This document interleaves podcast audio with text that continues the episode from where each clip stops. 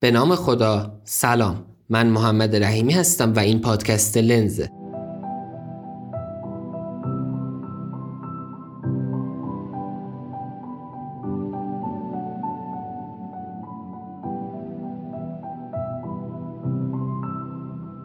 لنز پادکستی که ما توش یه سری از کتابای مربوط به رشته پزشکی رو با هم می‌خونیم و چیزی که مد نظر نویسنده هست رو براتون بیان می‌کنیم.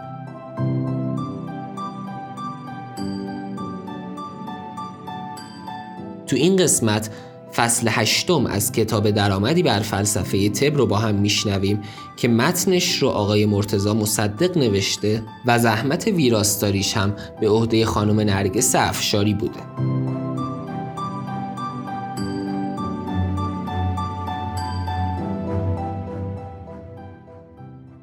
رویکرد طبیعت گرایانه به روانپزشکی. بین تردیدهای منتقدین درباره توانایی طب جدید تو حل مشکلات بهداشتی روانپزشکی شدیدترین انتقادات رو دریافت کرده. لانگ سانس و فادرین مثالی از جبهه ضد روانپزشکی هستند اونا ادعا می‌کنن که بیماری های روانی به معنای متعارف پزشکی بیماری نیستن و روانپزشک به جای مواجهه با بیماری با مشکلات شخصی و اجتماعی اخلاقی مواجهه. انتقاد دیگه این افراد اینه که روانپزشکی وسیله‌ای برای سرکوب افراد با نظرات مختلف و تحت تهدید کننده نظم جامعه است. لانگ میگه حالتی به نام اسکیزوفرنی وجود نداره. این یه انگ اجتماعیه و واقعه اجتماعی واقعه سیاسیه. به فرد انگ کرده هم نقش بیمار و هم پیشه بیماری تحمیل میشه. این امر حاصل عملی منسجمه که از توطعه خانواده، پزشک، بهداشتکار روان، روان پزشک، پرستار، مددکار اجتماعی و غالبا بیماران مشابه ناشی میشه. فرد متعهد و مسئول غالبا انگ بیماری و معمولا اسکیزوفرنی می‌خوره و از تمام شعون وجودی و حقوقی یک انسان مسئول به مقام فردی تنزل پیدا می‌کنه که دیگه مالک تعریف خودش از خودش نیست. نمی‌تونه مالکیت اموالش رو حفظ کنه. مسئولیت اوقاتش با خود خودش نیست و دیگه نمی‌تونه مسکن و معوای خودش رو انتخاب کنه. این جنبش ضد روانپزشکی با وجود اینکه از نظر اکثر روانپزشکای افراطی رومانتیک و ضد عقل عنوان شده نتایج مثبتی هم داشته و اون اینه که روانپزشکا درباره مسائل فلسفی رشتهشون بیشتر تحمل می‌کنن. اونا ناچار شدن به سوال معرفت شناسانه چگونه می‌تونیم بیماری روانی رو تشخیص بدیم و سوال هست شناسانه ماهیت واقعی بیماری روانی چیه توجه کنن.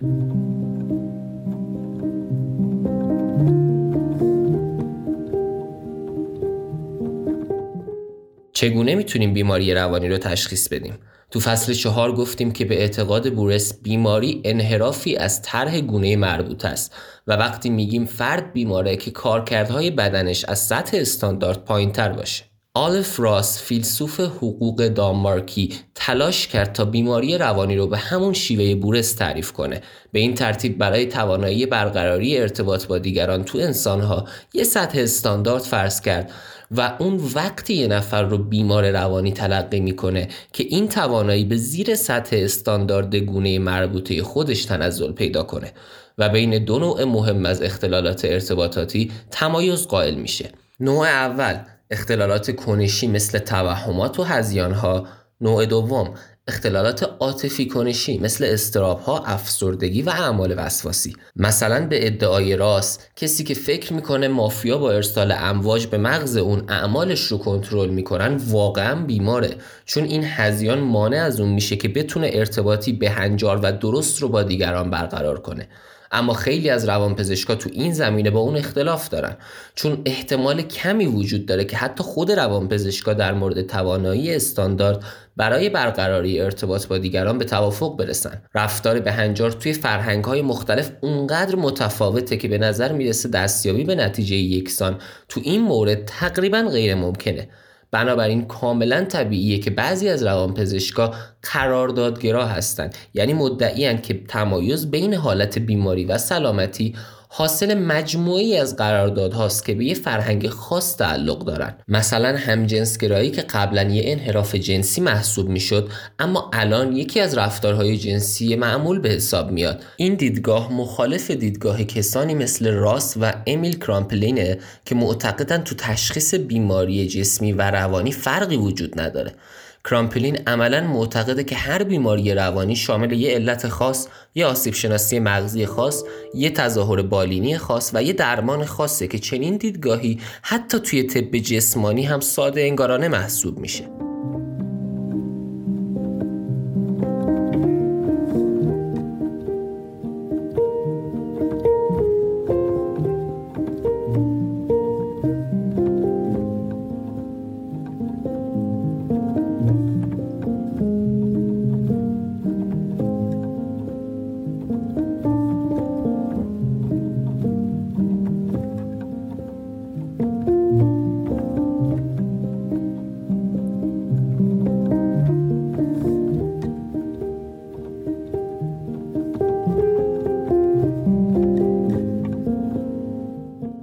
دیدگاه تجربه گرا پیروان این مکتب مدعیان با کارازمایی های بالینی کنترل شده میشه کارایی درمان های مختلف همه بیماری ها رو مورد آزمایش قرار داد. اونا خودشون رو درگیر سوالاتی از قبیل معنای حقیقی واجه های تندرستی و بیماری چیه نمی‌کنن. اونا طبقه بندی قراردادی و متداول رو دربست قبول می‌کنن اما به اهمیت تعاریف دقیق از بیماری ها هم تاکید می‌کنن. راهنمای تشخیصی و آماری اختلالات روانی که توسط انجمن روانپزشکی آمریکا منتشر شده یه مثال برای این موضوع معلفای این راهنما با حداقل مفروضات نسبت به علت آسیبزایی و تفسیر روانشناختی از تظاهرات بیماری تعداد زیادی از اختلالات روانی رو تعریف کردند. این تعاریف بر اساس علائم و تظاهرات بیمارانه و برای کمک به تحقیقات تجربیه که برای معرفت حقیقی و شناخت و درمان بیماران لازمه. مثلا برای تعریف اختلال استرابی منتشر چهار گروه علامت معرفی میشن که فردی که سه گروه از این علائم و یه سری شرایط دیگر رو داشته باشه تشخیص این بیماری براش مطرح میشه و پژوهشگران برای انجام کارآزمایی های بالینی کنترل شده از این تعاریف برای شناسایی بیماران استفاده می‌کنن. روانپزشکانی که خواستار اصلاح مطالعات بالینی درباره بیماری روانی هستند تلاش کردند تا شدت تظاهرات بیماران روانی رو در قالب کمیت بیان کنند مثلا ماکس همیلتون روانپزشک برای استراب و افسردگی مقیاس درجه بندی شده ای رو ایجاد کرد. مقیاس های درجه بندی شده جدید قبل از ورود به عرصه طب بالینی باید از تمام جوانب آزمایش بشن که به این منظور لازمه به این دو نکته توجه کنیم. یک توافق بین مشاهده کنندگان. یعنی وقتی روانپزشکای متفاوت بیمار واحدی رو معاینه می‌کنن به اتفاق نظر دست پیدا کنن. دو اعتبار مقیاس. یعنی حدی رو که مقیاس از اونچه که باید اندازه گیری کنه اندازه می‌گیره. البته توضیح نکته دوم یه مقدار سخته. رویکرد تجربی کمک کرده تا یکی از مطالب مورد بحث ضد روانپزشکان روشن بشه. از تلقی ضد روانپزشکان نسبت به اسکیزوفرنی چنین برمیاد که میشه با روان درمانی فشرده بیماران اسکیزوفرنی رو از حالت روانپریشی خارج کرد و اونها رو به بلوغ شخصیتی رسون و خلاقیتشون رو افزایش داد. این ادعا بیشتر روانپزشکای انگلیسی و اسکاندیناوی رو براشفته کرد چون اونها طبق سنت کراپلین اسکیزوفرنی رو یه بیماری با عدم درمان قطعی می‌دونستن که بعضی از تظاهراتش رو میشه با دارو درمانی کم کرد. اما این بحث وقتی از تب و تاب افتاد که اسکیزوفرنی تو نقاط مختلف دنیا تعریف های حدوداً متفاوتی داره. کندلا نتیجه مطالعه رو منتشر کرد که توی اون 175 بیمار مراجعه کننده به بیمارستان های روانی لندن و 192 بیمار مراجعه کننده به بیمارستان های نیویورک رو بررسی کرده. توی آمریکا 62 درصد از بیماران و توی انگلیس 34 درصد از بیماران رو اسکیزوفرنی تشخیص داده بودند اما وقتی که معیارهای تشخیصی استاندارد شدن این اختلاف از بین رفت. تا زمانی که طرفین بحث به وضوح نمی‌دونند که درباره کدوم بیماران حرف می‌زنن ادامه بحث ضد روانپزشکی کار بیهوده ایه اما تجربه گراها معتقدند که میشه تمام مشکلات روانپزشکی رو به متد پژوهش تجربی فارغ از نظریه حل کرد و این اعتقاد ناموجهیه. باید درمانهای جدید رو نقادانه مورد آزمایش قرار داد. اما وقتی که روانپزشک می‌خواد برای درمان بیمار مبتلا به اختلال استرابی منتشر از بین روش های دارو درمانی رفتار درمانی و روانکاوی دست به انتخاب بزنه انتخابش صرفا مربوط به کارایی نسبی این روش های درمانی نیست بلکه به تلقی اون فرد از ماهیت بیماری روانی هم برمیگرده. همه روانپزشکا حتی پیروان مکتب تجربه گرایی مبادی هست شناسانه خاصی رو برگزیدن و ما معتقدیم که این مبادی رو باید تحلیل کرد و درباره اونها آزادانه به بحث پرداخت. این مبادی نباید صرفا به شهود شخصی فرد پزشک واگذار بشه.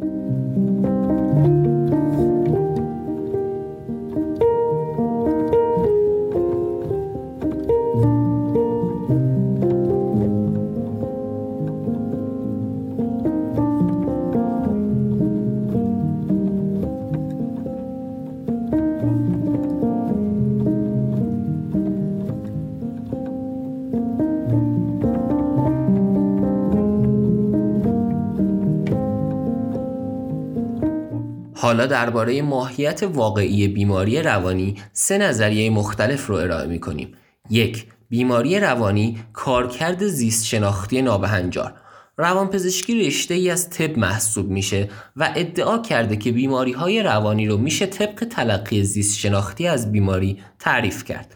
البته تظاهرات بیماری های روانی با تظاهرات بیماری های جسمانی فرق داره اما فرض بر اینه که اختلالات رفتاری یا روانی به دلیل ناهنجاری های بیوشیمیایی یا فیزیولوژیکی توی دستگاه عصبی مرکزی به وجود میاد. این طرز تفکر درباره کارکرد به هنجار دستگاه عصبی مرکزی تعریف پیشفرزی رو درست مثل طب داخلی و جراحی در نظر می‌گیره. وابستگی پدیده های روانی به ساختمان و کارکرد مغز به قدری شناخته شده است که بحث مفصل در این باره لزومی نداره.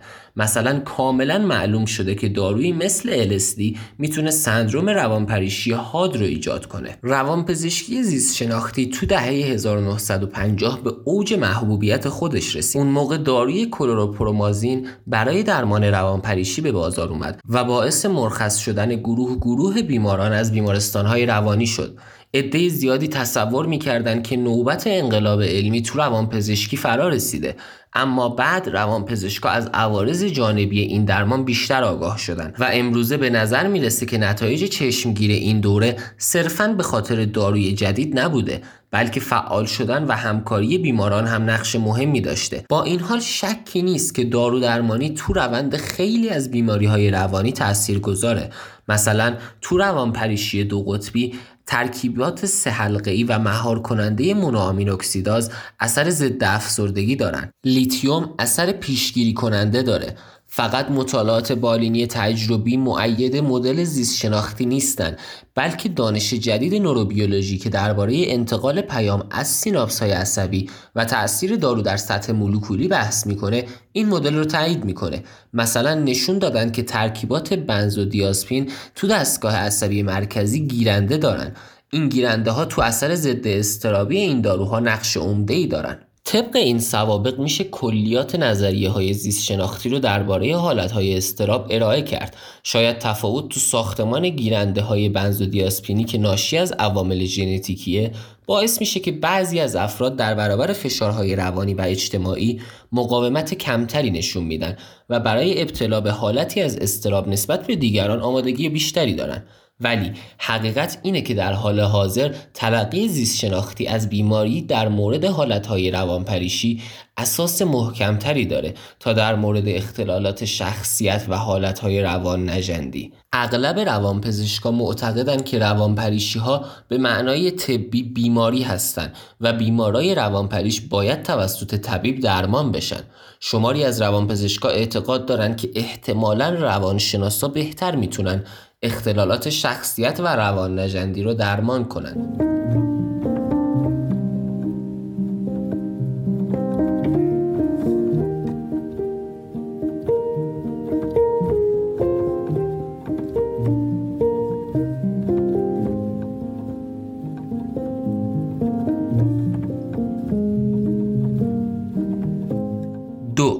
بیماری روانی رفتاری نامتناسب. اول لازمه یکم درباره سوابق این روی کرد صحبت کنیم. همونطور که مفصل تو فصل آخر کتاب بحث خواهیم کرد گیلبرت رایل فیلسوف انگلیسی ادعای بسیار رادیکالی رو مطرح کرده. طبق ادعای او تمام گزاره های ناظر به پدیده های ذهنی رو میشه بر حسب گزاره های تحلیل کرد که به استعداد شخص تو انجام رفتارهای مختلف ناظرن. احساس گرسنگی چیزی بیشتر از رفتار گرسنگی نیست و احساس استراب همون رفتار مستربانه است. به این نظریه فلسفی رفتارگرایی منطقی میگن. این نظریه از دانشمند تجربه گرا می‌خواد که احساسات ذهنی رو به وقایع عینی و مشاهده پذیر تحویل کنه که برخی از دانشمندا گفتن که این نظریه فلسفی رو میشه قرینه رفتارگرایی تو روانشناسی تلقی کرد. اسم دانشمندایی مثل پاولوف، واتسون و اسکینر با این مکتب روانشناسی قرین شده. اوایل قرن بیستم ایوان پاولوف اهمیت فرایندی رو نشون داد که الان اسم شرطی سازی کلاسیکه معمولا سگ به ظاهر غذا یا بوی اون با افزایش ترشح بزاق پاسخ میده پاولوف طی آزمایشی معروف خودش سگها رو طوری شرطی کرد که با شنیدن صدای زنگ همین جواب رو بدن. او دادن غذا و صدای زنگ رو با هم همراه کرد و به این ترتیب یه باستاب شرطی شده به وجود آورد. اسکینر هم تلاش می‌کرد تا از طریق دخل و تصرف تو پیامد رفتارها شیوه های رفتاری جدید رو آموزش بده. اون آزمایشات خودش رو تو آزمایشگاه و روی حیوانات انجام داد و نتایج اون رو به رفتارهای پیچیده انسانی تعمیم داد. مثلا یه نوع رفتار خاص رو با پاداش همراه کنیم این رفتار تشدید میشه و اگه اون رو با یه چیز ناخوشایند همراه کنیم یا به طور مثبت تقویت نکنیم میشه اون رو از بین برد یا ضعیفش کرد. اسکینر این رو کاملا مردود می‌دونه که حالتهای ذهنی می‌تونن باعث بروز رفتار بشن. مثلا قبول نداره که احساس باعث بروز حالت فیزیولوژیک خاصی میشه که این حالت خاص در نتیجه فرایند گرسنگی شخص رو به خوردن وامی داره. طبق نظر او فقدان غذا شرطی سازی شخص رو وامی داره که غذا بخوره. اما باید تاکید کرد که معدودی از روانپزشکای معاصر با دیدگاه اسکینر موافقن. سوابق و زمینه های روانپزشکی رفتارگرایی مدرن همین نظریه های فلسفی و فیزیولوژی هستند. رفتارگرایی تو روانپزشکی بیشتر نزدیک به نظریه های رفتارگرایان مدرن تا کلاسیک.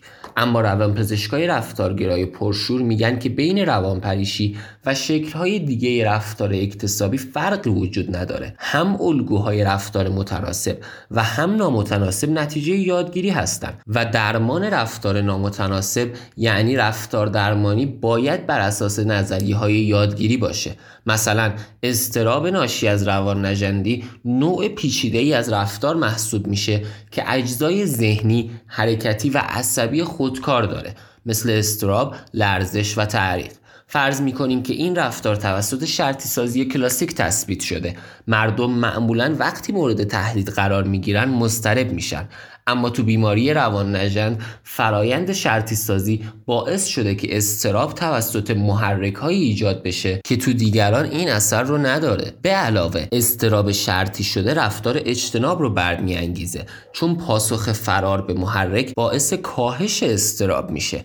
به این ترتیب رفتار استراب توی زندگی روزمره بیمار روان نژند همونقدر نامتناسبه که رفتار گرسنگی توی سگ شرطی شده که به صدای زنگ واکنش نشون میده. اخیرا رفتار درمانی تو روانپزشکی موفقیت های کسب کرده. به ویژه تو حالت های غیر از روانپریشی مثل روان نجندی های مشکلات جنسی اعتیاد به الکل و اعتیاد به دارو. مثلا میشه فرد مبتلا به استراب رو با روش حساسیت زدایی سیستماتیک درمان کرد. اینطوری که بیمار رو با مجموعی از موقعیت های برانگیزاننده استراب که بر حسب شدت درجه بندی شدن روبرو می‌کنن در نتیجه استراب شرطی شده به تدریج کم میشه و سرانجام بیمار درمان میشه.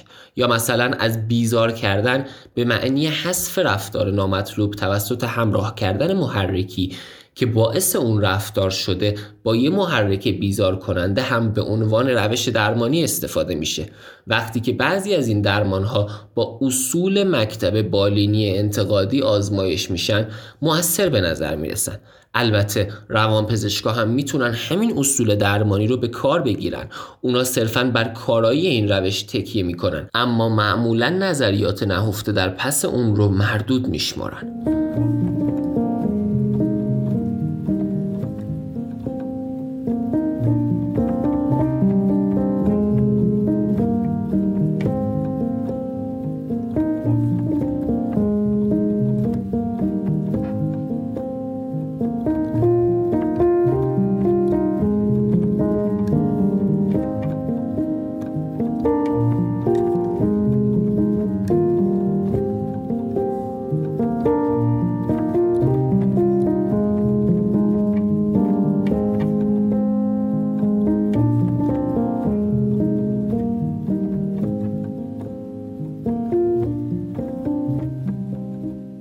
3.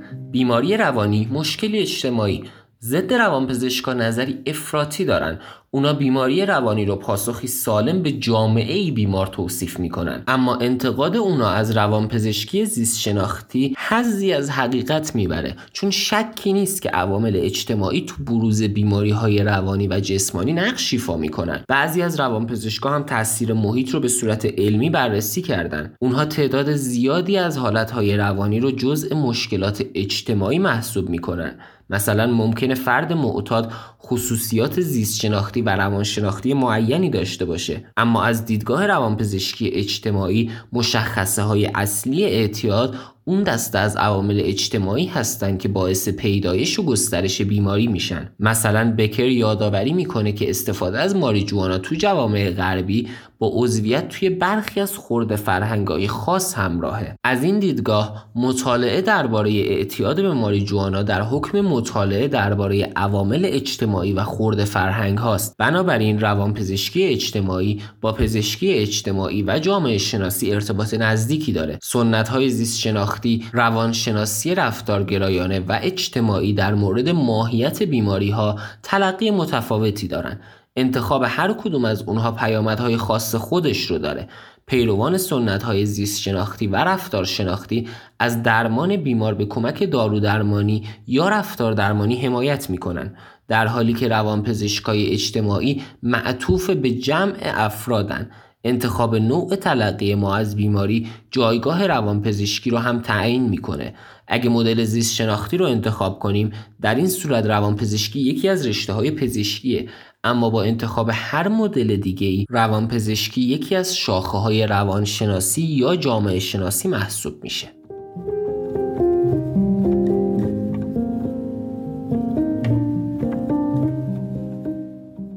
دیدگاه التقاطی تو این فصل در مورد برخی از دیدگاه های جدید از روانپزشکی صحبت کردیم.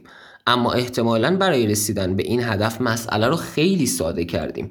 تا حالا چهار مکتب فکری رو شرح دادیم. ممکنه این تصور به وجود اومده باشه که مرز بین این دیدگاه ها دقیق و مشخصه اما در واقع اینطور نیست. ما اعتقاد داریم پارادایم روانپزشکی نسبت به شاخه‌های دیگه پزشکی کمتر تثبیت شده است. به نظر می‌رسه که تفاوت آرای بین روانپزشکا حاکی از سه مشکل فلسفیه. اولین مشکل یه تمایز بین بیماری های روانی و سلامت روانی مربوطه میشه. همونطور که قبلا بحث کردیم روانپزشکای متأثر از تفکر تجربه گرایی به ماهیت بیماری روانی کاری ندارن. اما طبق قرارداد بیماری روانی را همون چیزی می‌دونن که روانپزشکا اونو درمان می‌کنن. در حالی که روانپزشکای زیست شناختی معتقدن که بیماری روانی انحرافی از هنجار استاندارد گونه مربوط است. این عده مدعیان این سوال که آیا این بیمار خاص اختلال روانی داره ناظر به واقعیتی عینیه. دومین مشکل فلسفی به چارچوب نظریه مرجع مربوط میشه. ما بین مفاهیم زیست شناختی، روان شناختی رفتارگرایانه و اجتماعی بیماری های روانی تمایز قائل شدیم و پیامدهای بالینی این امر را تذکر دادیم. اما بسیاری از روانپزشکا فکر می‌کنن این تمایز ساختگیه. تو سالهای اخیر ادعا میشه که باید از یه مدل زیست روان اجتماعی جامعه نگر درباره بیماری های روانی استفاده شه. چون اگه بخوایم از بیمار تعریف جامعی داشته باشیم به همه جوانب باید توجه شه. مثلا مفهوم زیست شناختی محدود کردن چون بیمار روانی مثل بقیه افراد از هر سه نظر انسانه. تو کار بالینی غیر ممکنه انسان رو به یک مفهوم منحصر به فرد ببینیم. ممکنه روان پزشک بخواد بیمار رو با استفاده از دارو آروم کنه. اما این کار به این معنی نیست که نسبت به عوامل روانی و اجتماعی اون قافله هاریزره موقع بحث درباره علل استراب دیدگاه جامعه نگر رو معرفی می‌کنه. ما تاکید می‌کنیم که تجربه استراب به دلیل چند عامله که باعث میشن تا استعداد ژنتیکی فرد مجال بروز پیدا کنه. این به خاطر تفاوتهایی که تو سیستم انتقال عصبی فرد وجود داره و از عوامل اجتماعی و روانی متعددی تاثیر میپذیره. به هر حال این واقعیت رو باید پذیرفت که بعضی روانپزشک ها به مکتب فکری خاصی متعهد هستند. پس مشخصه روانپزشکی معاصر وجود دو گرایش تحلیلگر و التقاطیه. تحلیلگرایان یعنی کسایی که بیماری روانی رو به ناهنجاری های زیست شناختی تحلیل میدن فقط یک جنبه از بیماری رو لحاظ می‌کنن. اما با این کار به چارچوبی پناه می‌برند که به اونها اجازه میده نظریه های سودمندی رو ارائه کنند و تحقیقات علمی انجام بدن. پیروان دیدگاه التقادی مدل زیست روان اجتماعی رو انتخاب می‌کنن که اجزاش از سه نظام نظری متفاوت گرفته شده. ممکنه کارشون تو بالین موفقیت آمیز باشه اما روی کردشون هم از نظر علمی و هم فلسفی قابل قبول نیست. همونطوری که کوهن میگه یک مفهوم علمی فقط تو سیاق پارادایم مربوطش معنا داره. مدلی از بیماری که مفاهیم علمی و فلسفی را از سه پارادایم مختلف گرفته برای ارائه نظریه های سودمند نقطه آغاز خوبی نیست. سومین مناقشه فلسفی جای بحث فراوانی داره. آیا روانپزشکی جزء علوم طبیعیه یا علوم انسانی؟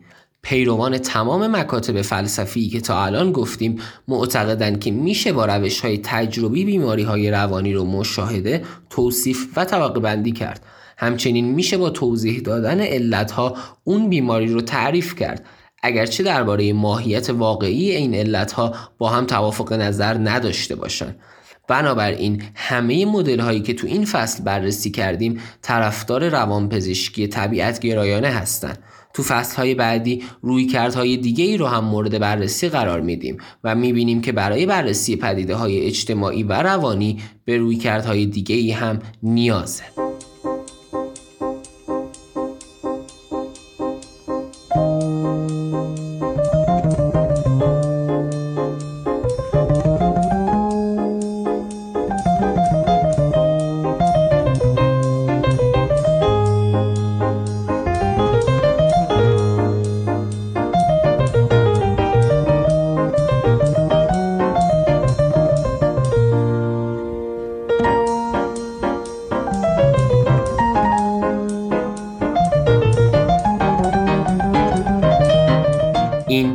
یکی از اپیزودهای پادکست لنز بود. از فصل هشتم از کتاب درآمدی بر فلسفه تب امیدوارم که لذت برده باشید راستی نظرتون چی بود؟ اگه انتقاد یا پیشنهادی دارین یا می‌خواین با همون همکاری کنین حتما با همون در ارتباط باشین. پادکست لنز کاری از تیم مدیکیشن که هسته اصلیش رو دانشجویان پزشکی دانشگاه تهران تشکیل میدن. به امید گسترش فرهنگ مطالعه خدا نگهدارتون.